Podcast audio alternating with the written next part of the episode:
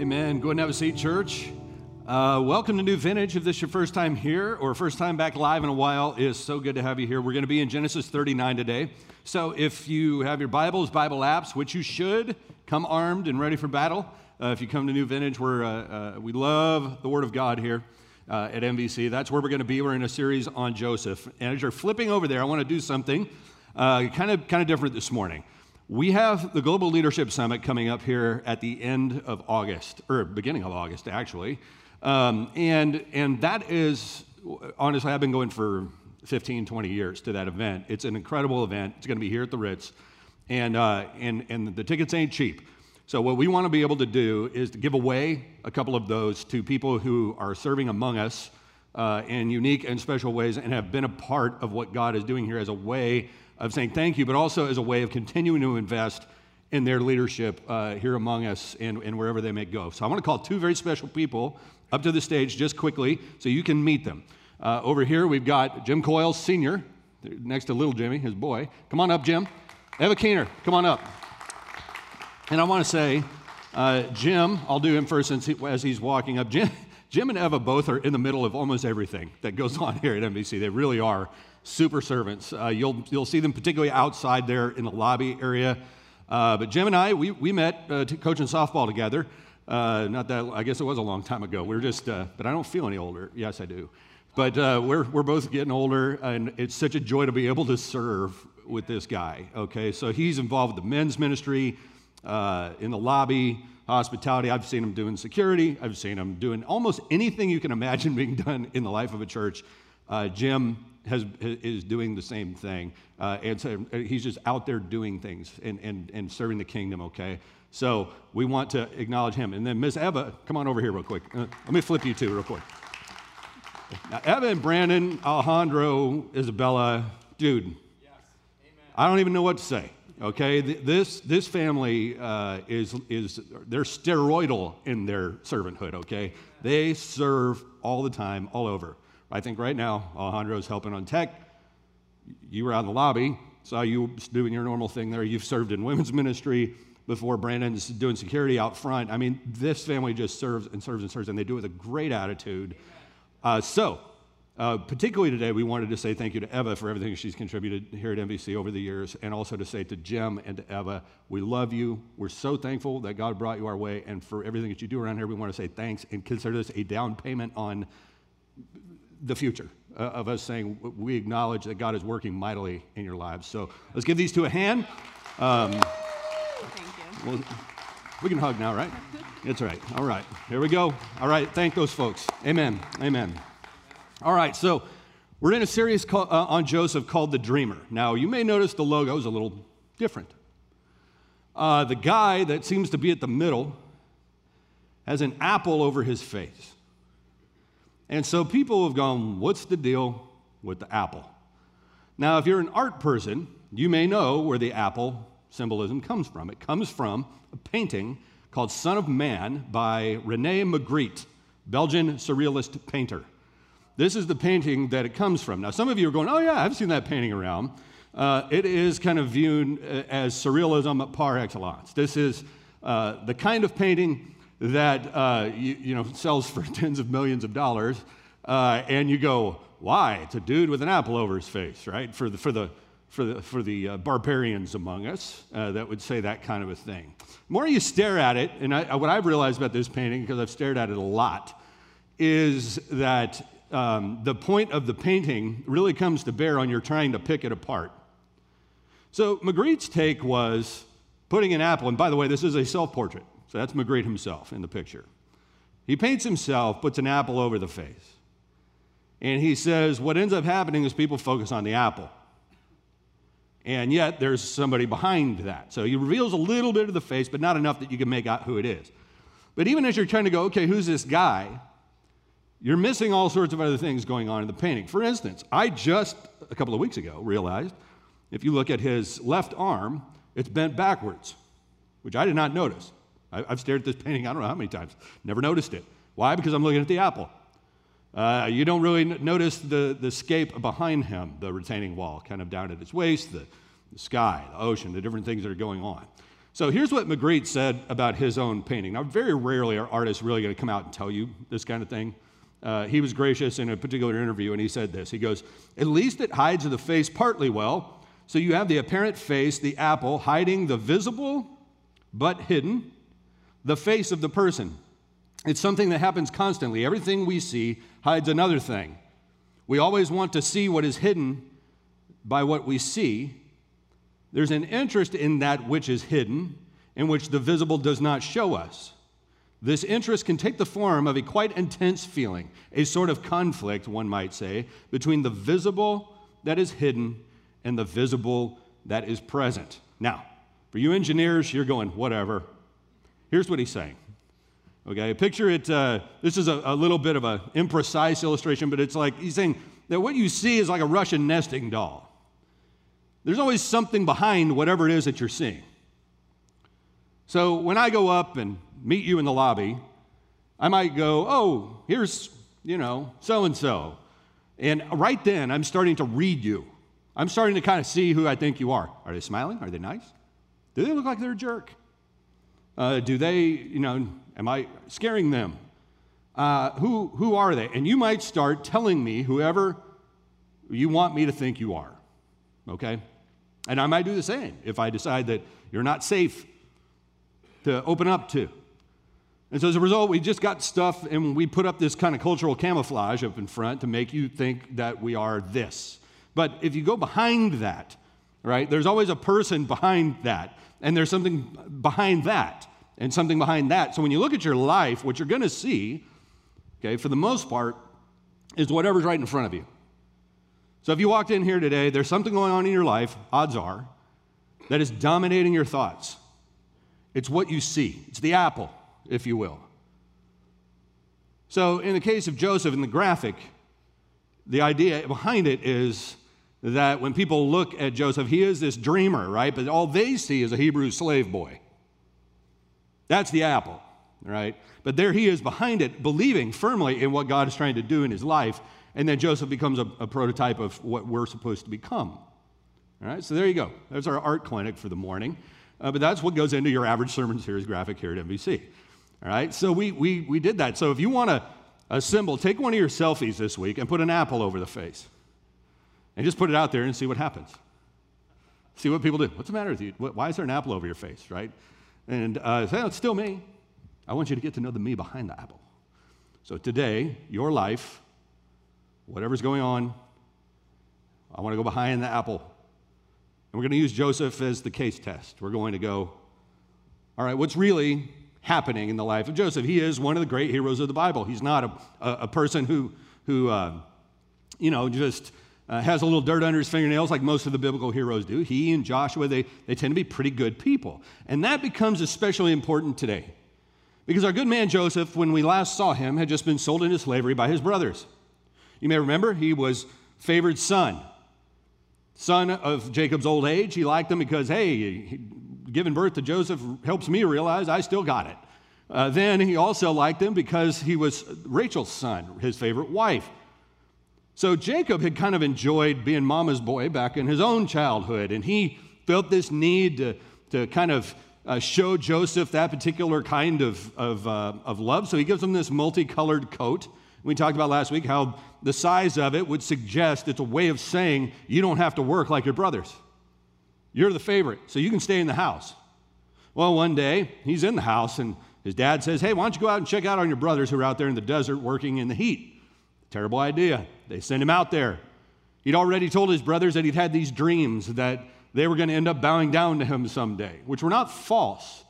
They were just, he was just calling it like he saw it.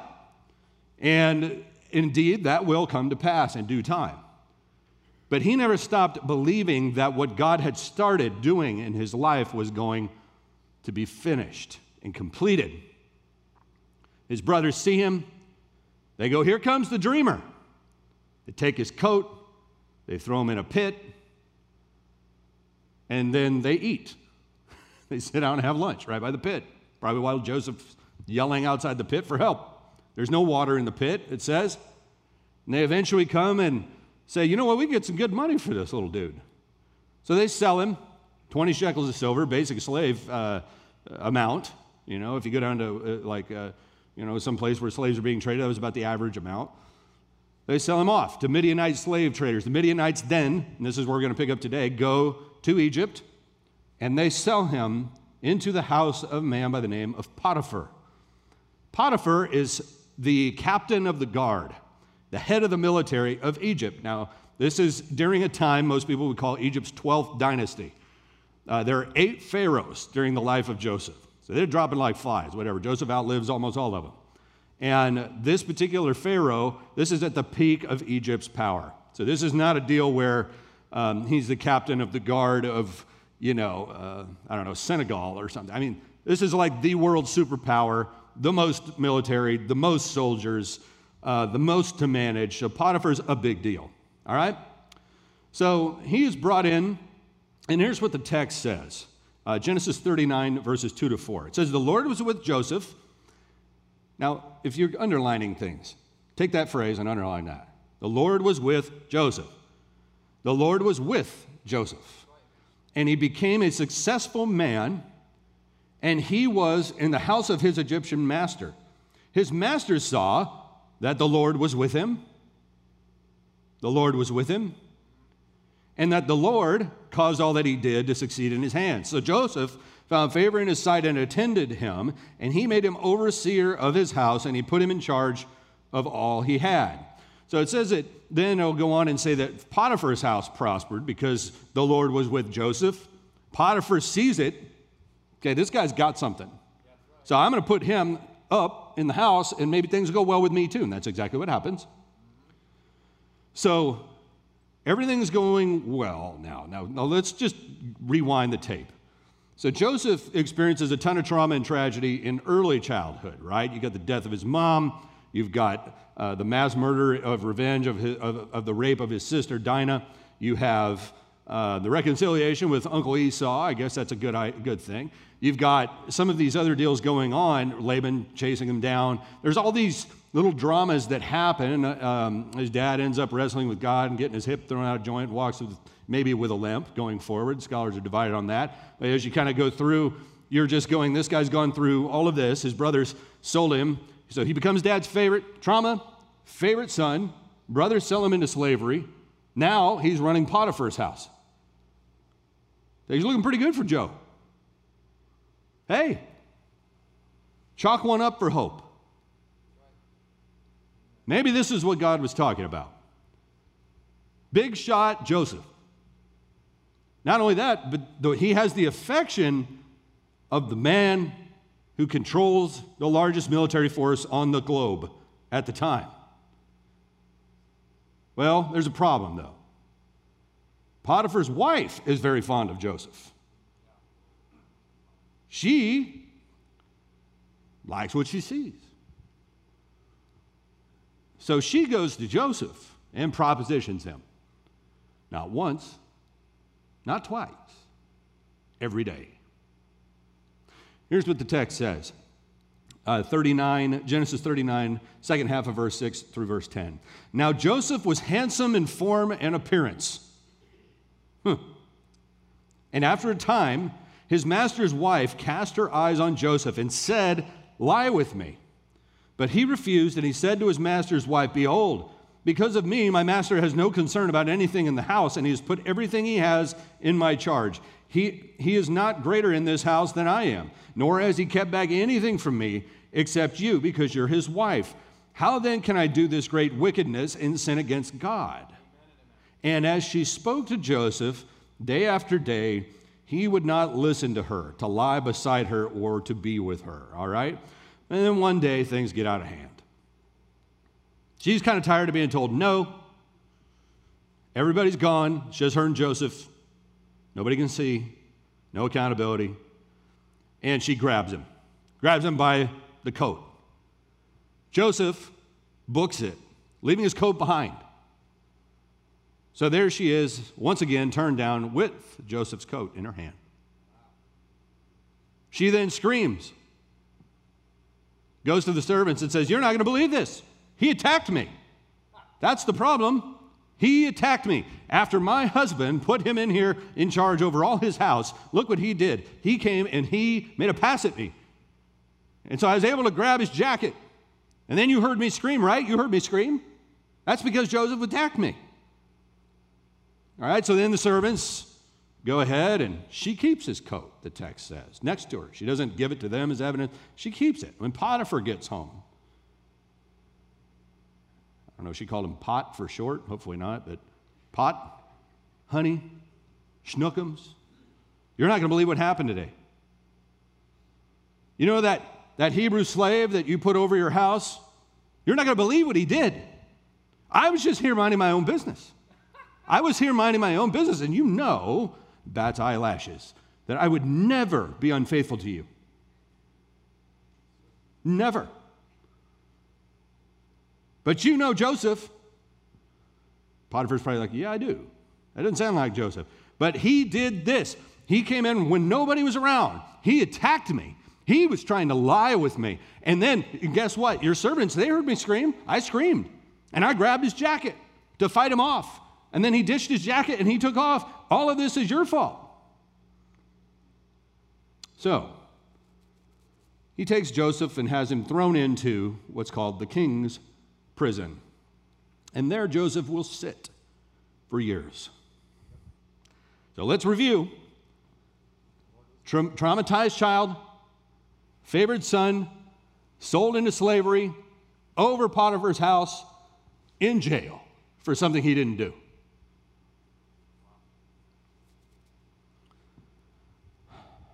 All right. Let's uh, boil this down a bit, shall we? Keep in mind, at no point has Joseph done wrong in this whole line. So if you're here and you think that there is a direct correlation between doing right or wrong and whatever's going on in your life, that's not always the case. I think it's fair to say that there's a jet stream in, in, Scripture that would suggest that your life goes better if you're walking with God. There's no question, and I'm actually going to talk about that right now. But it's not like, okay, it's not a mathematical equation. If I do this, then God does that. And if this happens to me, then that must mean that I did something wrong. Or if something's going wrong in your life, it's because you don't have enough faith, or it's because of whatever, right? That's the sin of Job's friends. They, they look at Job and they go, Job, just confess. You must have done something wrong for all this bad stuff to happen to you. Job's like, I'm innocent. And they keep going, no, no, no. See, even that, Job, nobody's perfect, right? I mean, uh, just say it, whatever it is. I mean, look, hey, everybody screws up sometimes. It's fine. Just come out with it. Maybe God will relent. Job's like, I didn't do anything wrong. It's the sin of Job's friends, it's the sin of others in the New Testament. When a handicapped man is there and they go, Who sinned, this man or his father? Jesus goes, Nobody sinned. Why did somebody have to have sinned for this to happen? Right? In this case, what you've got is a up and down, up and down, up and down. And, and in this case, this down is for doing something that honored God. Amen. This is about suffering for doing the right thing. It's not random suffering happening to a good person. This is about something actually going south on you in a profound way, something that'll land you in prison for years for doing the right thing. Not for doing the wrong thing, the right thing. So we're going to start uh, with a few things that are here in the text. And again, let's get behind the apple because there are a few things that lie on the surface here, but that can lead us astray. All right? For instance, I was raised to think that this story was about resisting temptation. Uh, if, if, if a woman grabs hold of your jacket, bolt. Okay? That's not what this is about. Okay, we're gonna, we're gonna get there in a second. Let's start here. God's presence matters more than our circumstances. My wife and I moved this week. Um, yeah, I know. It's, it's, a, it's a really, especially in the summer, we always end up moving in the summer whenever we move. It's always hot, it's always a mess. And there's a process that you go through when you move, whether you're moving yourself or whether you're paying movers or you're doing a combo, like we did. And one of the first things that happens is you decide you're going to try and get rid of as much stuff as you can. You, you turn your life into a garage sale to help fund the move, and because it's like, I don't want to have to move all this junk. So, what can I sell that's not you know, one of my kids or something? Can I sell anything? I, we, were, we were hawking everything we, we could uh, to be able to get rid of it, right? But that then creates a disagreement about what should stay and what should go, right? So the husband looks and sees his elk head in the trash can. He goes, You can't throw that away. Oh, honey, it's ugly. Nobody wants to look at that. Thing. Are you kidding me? That's a 12 point elk. I can't do without that. That's one of my big trophies. It's going. No, man, I can't go. Meanwhile, over here, uh, she goes over to this trash can and sees the little clay snowman that the kid made in second grade. You, you, what kind of a man throws away his child's clay you know, snowman that only has like one ball left with, with a toothpick sticking out of it because the top already fell off 10 years ago. You can't get rid of that. You can't get rid of that. If you're a father, you can't get rid of that. We just had Father's Day. We even celebrated you. What's your problem? Right? And then over here, he's like, you can't get rid of the elk head. So then you're getting in this conflict, right? About what. So first is we get rid of everything we can. And then it's, okay, what stuff, there's some stuff that should stay that somebody wants to get rid of. And then on the flip side, there's stuff that people want to keep that probably should be gotten rid of. And then there's this stuff that you forgot you had, right? You're like, man, I forgot all about that. There's my drill. Haven't seen it in 10 years. You know, uh, there's my old baseball cards. I had no idea they were out there. Right? You get the stuff you forgot you had, and then you have the stuff that you're going to forget about once you've landed at your new spot. You're going to find boxes in your garage for a year, two years. We had boxes we hadn't opened since we moved into the last house that were just sitting in the garage. And it's great because now it's like Christmas. It's like you get to open something new every day for, for a year. So, what is it? What is the stuff when you're going from here to there, wherever you're at, that you can't get rid of? I'm going to say the only thing, the only thing biblically that falls into that category is God's presence. Now, some of you are going to go, My family, your family is a gift of God and not God Himself. And there are people that, through tragedy or broken relationships or whatever, have to figure out how they're going to live without their family. It can be done. It's painful, but it can be done.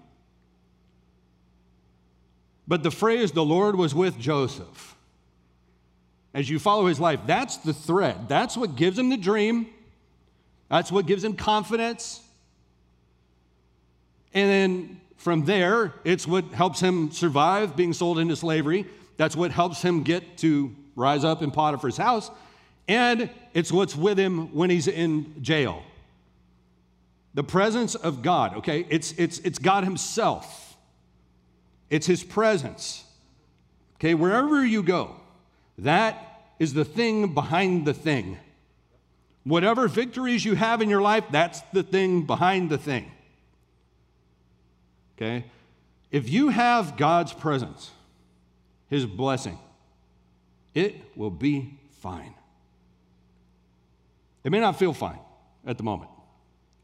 But what I find admirable about Joseph is that if I were in his shoes, and maybe, maybe he did this, it's just not in the, in the text anywhere, I would have bellyached night and day until the guards wanted to kill me themselves. I would have sat there and gone, This isn't right. Oh, oh, the Lord was with Joseph. Well, where am I now? Where am I now? I might have gone Job who, who does a great job for the first several chapters of Job, just kind of, you know, as his whole life is wiped out. You know what? Naked, I came into this world naked, I will depart. Blessed be the name of the Lord. Though he slay me, yet will I praise him. But then eventually there's a crack, and he starts to kind of go, wait a minute here. You know, maybe, maybe, maybe God's just a big bully in the sky. Maybe, maybe, maybe, maybe my friends are right. Not that I sinned, but maybe they're right about who God might be. And all of this stuff starts to come. So, behind the apple of this story is this dude is in prison, rotting away now, probably with very little hope of ever getting out because he did the right thing, because he honored God. He looked at Potiphar's wife, who the odds are, we don't know for sure, that she was probably, what was he called? A, lovely in appearance and stature. Okay, if she's Potiphar's wife, she probably fits that description as well. But what's interesting, we'll talk about this in a second, is there's no evidence that he was tempted. None. I know that's what we say because I think we would have been tempted, and we feel tempted by somebody throwing people throwing themselves at us. So we project that onto the story. But this doesn't reflect him being tempted in any way, shape, or form. We'll, we'll, talk about that in a second. But I want you to understand the Lord being with Joseph, that's the constant that runs all the way through the story. Wherever you go, that's the thing behind the thing. If you have God with you, your trials, your tribulations, okay, all of that is but an apple over the face. There is more to the story than that. See, right now, he can't see that that, just like him being sold into slavery, was a means through which God put him over Potiphar's house. He can't yet see that this particular trial is going to lead to him being head of Pharaoh himself's house. So, going back to last week when we talked about people who turn off movies in the middle because they're boring, they're depressing, and they never finish the story. You turn this thing off right here, boom, oh, Joseph. Well, that's how God treats people. You know, he just takes what he can get from you and then just throws you in the jail cell and forgets all about you. That's how, if you hit pause or off right there, as you're binge watching this story, okay, it ruins it. Now, knowing the end of the story, you can see how what Joseph says at the end, you intended it for evil, but God intended it for good, how that comes to pass when you watch it. But scripture is going to emphasize throughout Joseph's life that the Lord is with him. And it also mentions that almost anybody who encounters Joseph realizes it too, just like Potiphar did. Potiphar sees God is with this guy. Maybe we should strive to be those kind of people that not only embrace and pursue the presence of God, but bear that resemblance so strongly that the people around us can see that the Lord is indeed with us. We laud God for our, his unconditional love for people, rightfully so. But we feel no obligation to love him in a similar fashion. We laud God for loving us regardless of the things that we've done, being willing to forgive us, being willing to, to, to give us the blood of his son to cover things. God loves me unconditionally. And then we love God conditionally. Is God, you know, hey, that's great until something goes sideways, till I lose a job, till uh, my, my marriage breaks up or whatever. Now God's not good anymore. What's beautiful about the life of Joseph is Joseph loves God unconditionally. Not only is the Lord with Joseph, Joseph is with God. And no matter where he goes, that's the dominant theme of the life of Joseph. I mean, look, let me ask you this What would it take to get you to walk away from God? Could I pay you something? I had a million dollars. Would you do it? Uh, how much pain would you need to be in to give it up? Uh, would it take Sunday falling on the 4th of July? what would it take? Uh, would it take the right person throwing themselves at you? Uh, would it take, you know, uh, some tragedy going on for you to walk away? See, when you look at heroes of faith in Scripture, what makes them heroes is not that everything in their life goes well, and it's not that they do everything perfectly. Moses and David are complete train wrecks. Okay, they really are. And, and, and they do some noble, awesome things, but boy, they got some dirt under the fingernails, to put it mildly. And their attitudes, their ups and downs, are very different than you see in Joseph. Let me give you one little way to help engender this in your life. When you talk about your faith, don't talk about it like you talk about your job. I've tried to, when I think about it and when I talk about it. You know, I'm talking about one of those jobs where you're sitting there, you know, uh, with your friends. I don't know, maybe you've even had a couple drinks and you're sitting there and they go, Tell me about what's going on at work. Oh, you know, I hate it. I you know, but I got to do it. And, uh, you know, I do it because the retirement plan's good. You know, we got great benefits. Um, right? That way of talking about your job I do it for the benefits. Here's why I do it. There's one why in the Christian life, and it's God Himself. Amen. Right? It's what He's done for us in Christ. Right. So when we talk about it, we shouldn't talk about it as the job we really don't want to do, but we're doing it because we have to or because of the, the perks. Talk about it like the greatest adventure you're ever going to be on in your life. Because God can take you places you could never go without Him. Okay, what brings the presence of God? Um, blessability. Okay, blessability. I've, I've, used this phrase with you guys before. Stay blessable. Um, when Joshua and the people are going to cross the Jordan River and take Canaan eventually, Joshua pulls everybody together and he says, Hey, today, consecrate yourselves, for tomorrow God is going to do great and mighty works among you. Why does he say that? I mean, does it really make a difference if God's going to do great and mighty works among them? That's how people who are ready for God to bless live. I'm going to live in a consecrated way because I believe that God is going to do great and mighty things among us. And I don't want him to look down like he would eventually. So remember, in the story of Joshua, they go on, they take Canaan, and the first battle out, they get their tail whooped right after that by a little, little tribe. And the reason was somebody in the camp had sinned. They, had, they were no longer at a point where God could push them forward as a, as a military power and continue uh, to do that, right? Now, keep in mind that, that in the story of Joshua, the reason they were in the wilderness to begin with is because they were disobedient in the wilderness. Now, this doesn't mean, you heard me just say, I hope, that, that is not a straight line. It doesn't mean that if something goes wrong, you automatically did something. That's one of the things Joseph teaches us.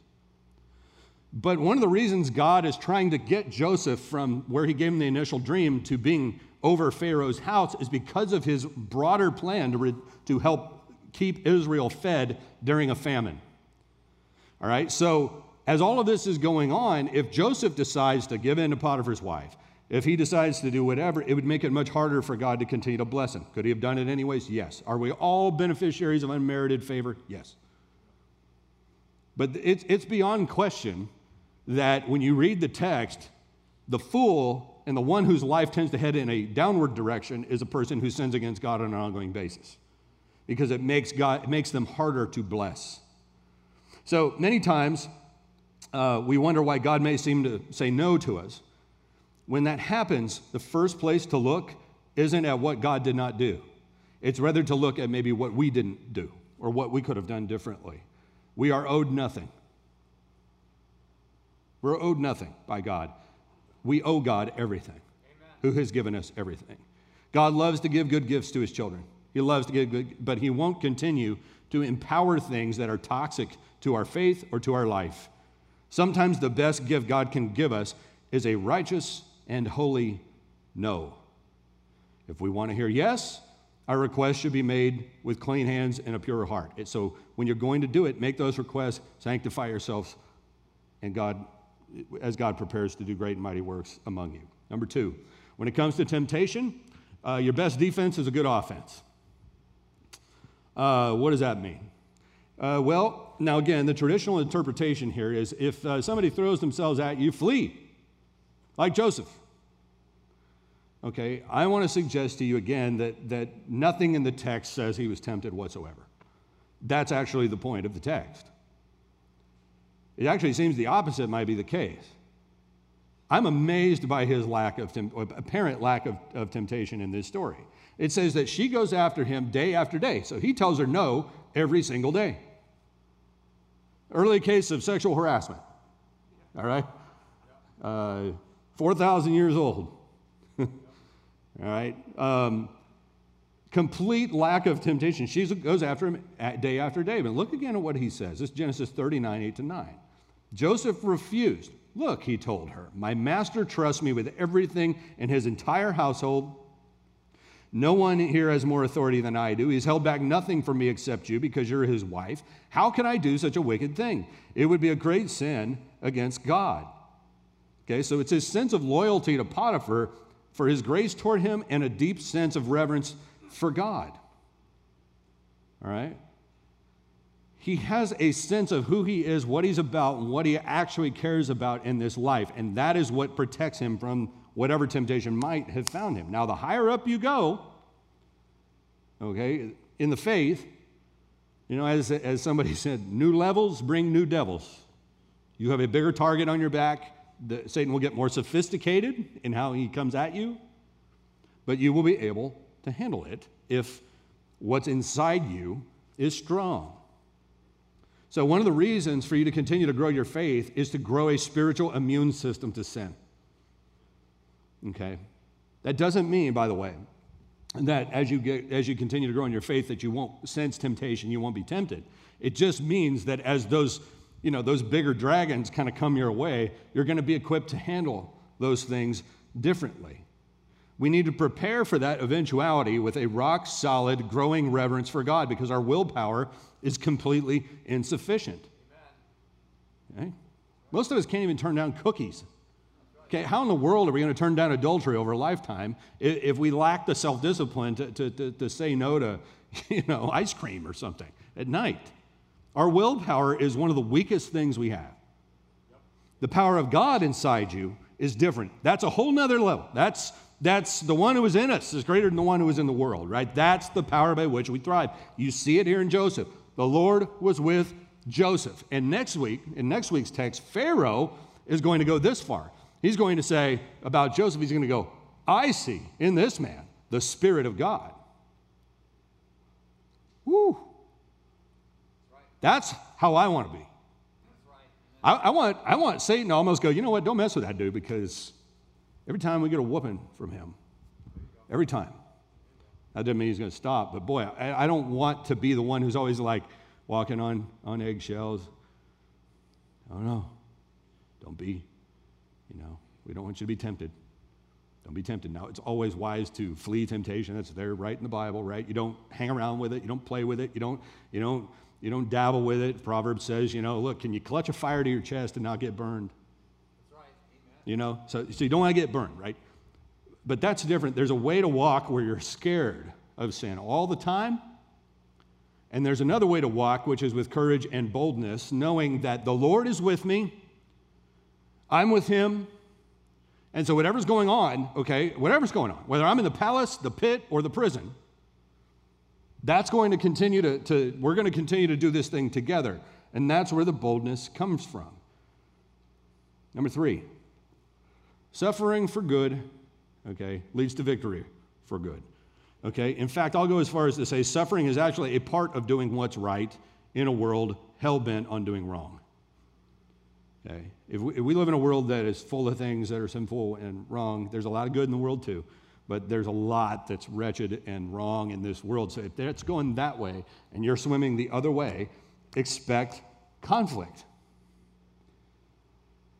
What Joseph experiences here is not different than many Christians experience in all sorts of parts of the world where they end up in jail for doing what God told them to do gathering for worship, preaching X or Y from the pulpit.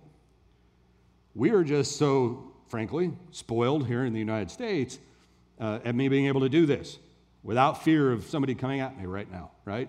Uh, or throwing me in jail after this is done that, that we haven't really had to experience this much, so it's not very familiar. But real persecution for doing good. Um, here's what, for, what Peter says, the apostle, in 1 Peter 20, 20 uh, 2 20 to 23. He goes, What credit is it if, when you sin and are beaten for it, you endure? But if, when you do good and suffer for it, you endure, this is a gracious thing in the sight of God. For to this you have been called. What? I don't want that calling. That's the calling. To this you've been called because Christ also suffered for you, leaving you an example so that you might follow in his steps. He committed no sin, neither was deceit, neither was deceit found in his mouth. When he was reviled, he did not revile in return. When he suffered, he did not threaten, but continued entrusting himself to him who judges justly. He, was, he, he says he did nothing wrong. He suffered for it. And instead of, of pushing back or, or returning evil for evil, instead he entrusted himself to God. That's what Joseph does. That's what we're supposed to do. We follow the imitation of Christ. That, that's what we're doing. We're imitating Jesus, okay? And so we need to remember that even as we go through those things, if you're suffering for doing good, We were promised, in this world you will have trouble. We follow a crucified Savior who was crucified sinless. Not because he did anything wrong, because people around him were jealous. They felt threatened by him. So, why do we think that we should sashay through this life? Uh, you know, the, the, the, like, like it's Palm Sunday every day in our honor. When every example and every signpost in Scripture points the other way. And let me encourage you again. So, if you're in the pit or, or the prison or something like that right now for doing good, very important there. He says, What good is it if, if you get punished for being sinful and you endure? Yippee. You got what you deserve, basically. Hooray for you. But if you do good and you suffer for it, now, now you're right there in the center of the gospel. Right? Now, now you're really doing something Christ like. Right? There's an old story um, about an old man who's lived in a small village. I've told uh, NVC this story before, but I love it. It reminds me of, of uh, why we don't turn off the, the TV show right in the middle. Uh, an old man, poorest man in the village, but he owned the most beautiful white stallion. It was the envy of everybody. One day, the king of the village came to him and offered him a small fortune for it. After a terribly harsh winter, during which the old man and his family nearly starved, all the townspeople come to him and they say, Are you out of your mind? Your family is starving to death. Sell the king the horse. You never have to work another day in your life. Old man, you can hardly afford to feed your family. Sell the stallion, you'll be rich. If not, you're a fool. He said, It is too early to tell. A few months later, he woke up, the old man did, and his stallion had run away. Townspeople come to him and they say, See, if you'd sold the king your horse, you'd be rich. Now you have nothing. You're a fool. It's too early to tell, he said. Two weeks later, the white stallion returned, and along it brought three other white stallions with it. Old man, the townspeople said, We are the fools. Now you can sell the stallion to the king, and you'll still have three stallions left. You are smart.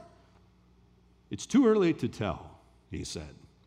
The following week, the old man's son, his only son, was breaking in one of the stallions and he was thrown off, crushing both of his legs. Here come the townspeople again. They pay a visit to the old man and they said, Old man, if you just sold the stallion to the king, you'd be rich and your son wouldn't be crippled. You're a fool. It's too early to tell, the old man said. Well, the next month, war broke out in the neighboring village. All of the young men in the village were sent into the battle. All of them were killed except his son because he was injured and couldn't go into battle. Townspeople came and they cried to the old man, We've lost our sons. You're the only one who hasn't. If you'd sold your stallion to the king, your son too would be dead. You are so smart. It's too early to tell, the old man said. And this story just kind of keeps going, right? But I hope you get the point, right? That often today, everybody's like, oh, that was so smart. That was so good. That was so brilliant. Oh, and you pat yourself on the back, or I pat myself on the back. Or you look at Joseph sitting in a prison cell for doing the right thing. Joseph, you picked the losing team. It's too early to tell. Right. right? That, that's the story of Joseph. It's too early to tell. Joseph, look, you were the favored son, and all that did was get you sold into slavery by your own brothers. How do you expect to be, you know, this hotshot guy if your own brothers can't stand you? It's too early to tell. For many of us, that's the phrase we need to take with us this morning from this text. It's too early to tell.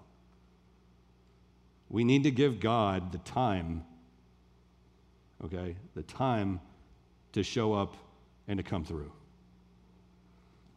Sisters and brothers, if Jesus is big enough to follow, he's big enough to trust. Genesis 39, 21 to 23. Here's where we'll head into next week. In the prison cell sits Joseph. Here's what the Bible says. But the Lord was with Joseph, and he showed him steadfast love. And he gave him favor in the sight of the keeper of the prison. Amen. And the keeper of the prison put Joseph in charge of all the prisoners who were in the prison. Whatever was done there, he was the one who did it. The keeper of the prison paid no attention to anything that was in Joseph's charge because the Lord was with him. And whatever he did, the Lord made it succeed. Amen. To be continued next week. We're going to gather around the Lord's table right now in a meal we call communion. Uh, and, and, and we celebrate the crucifixion. We do this every week at New Vintage. There's a little cracker. You should have gotten a bag with the elements in it when you came in. If you didn't and you'd like one, go ahead and raise your hand. We have ushers that are handling that, and we'll make sure you get one. Um, but when we do, we remember the death of Jesus, which is a great symbol of two, two things we talked about today. One is that not just the guilty suffer, Sometimes you suffer for doing good. There was no greater good ever done than for him to lay down his life for others. And then also, let's remember the poignancy of the fact that at the crucifixion, a lot of people thought the story was over game, set, match. But the prophets of old in the scriptures were saying it's too early to tell. And three days later, everything changed. So, my hope is that if you're here and you're hurting today, if you're not understanding what's going on around you, get behind the apple. See what's behind it.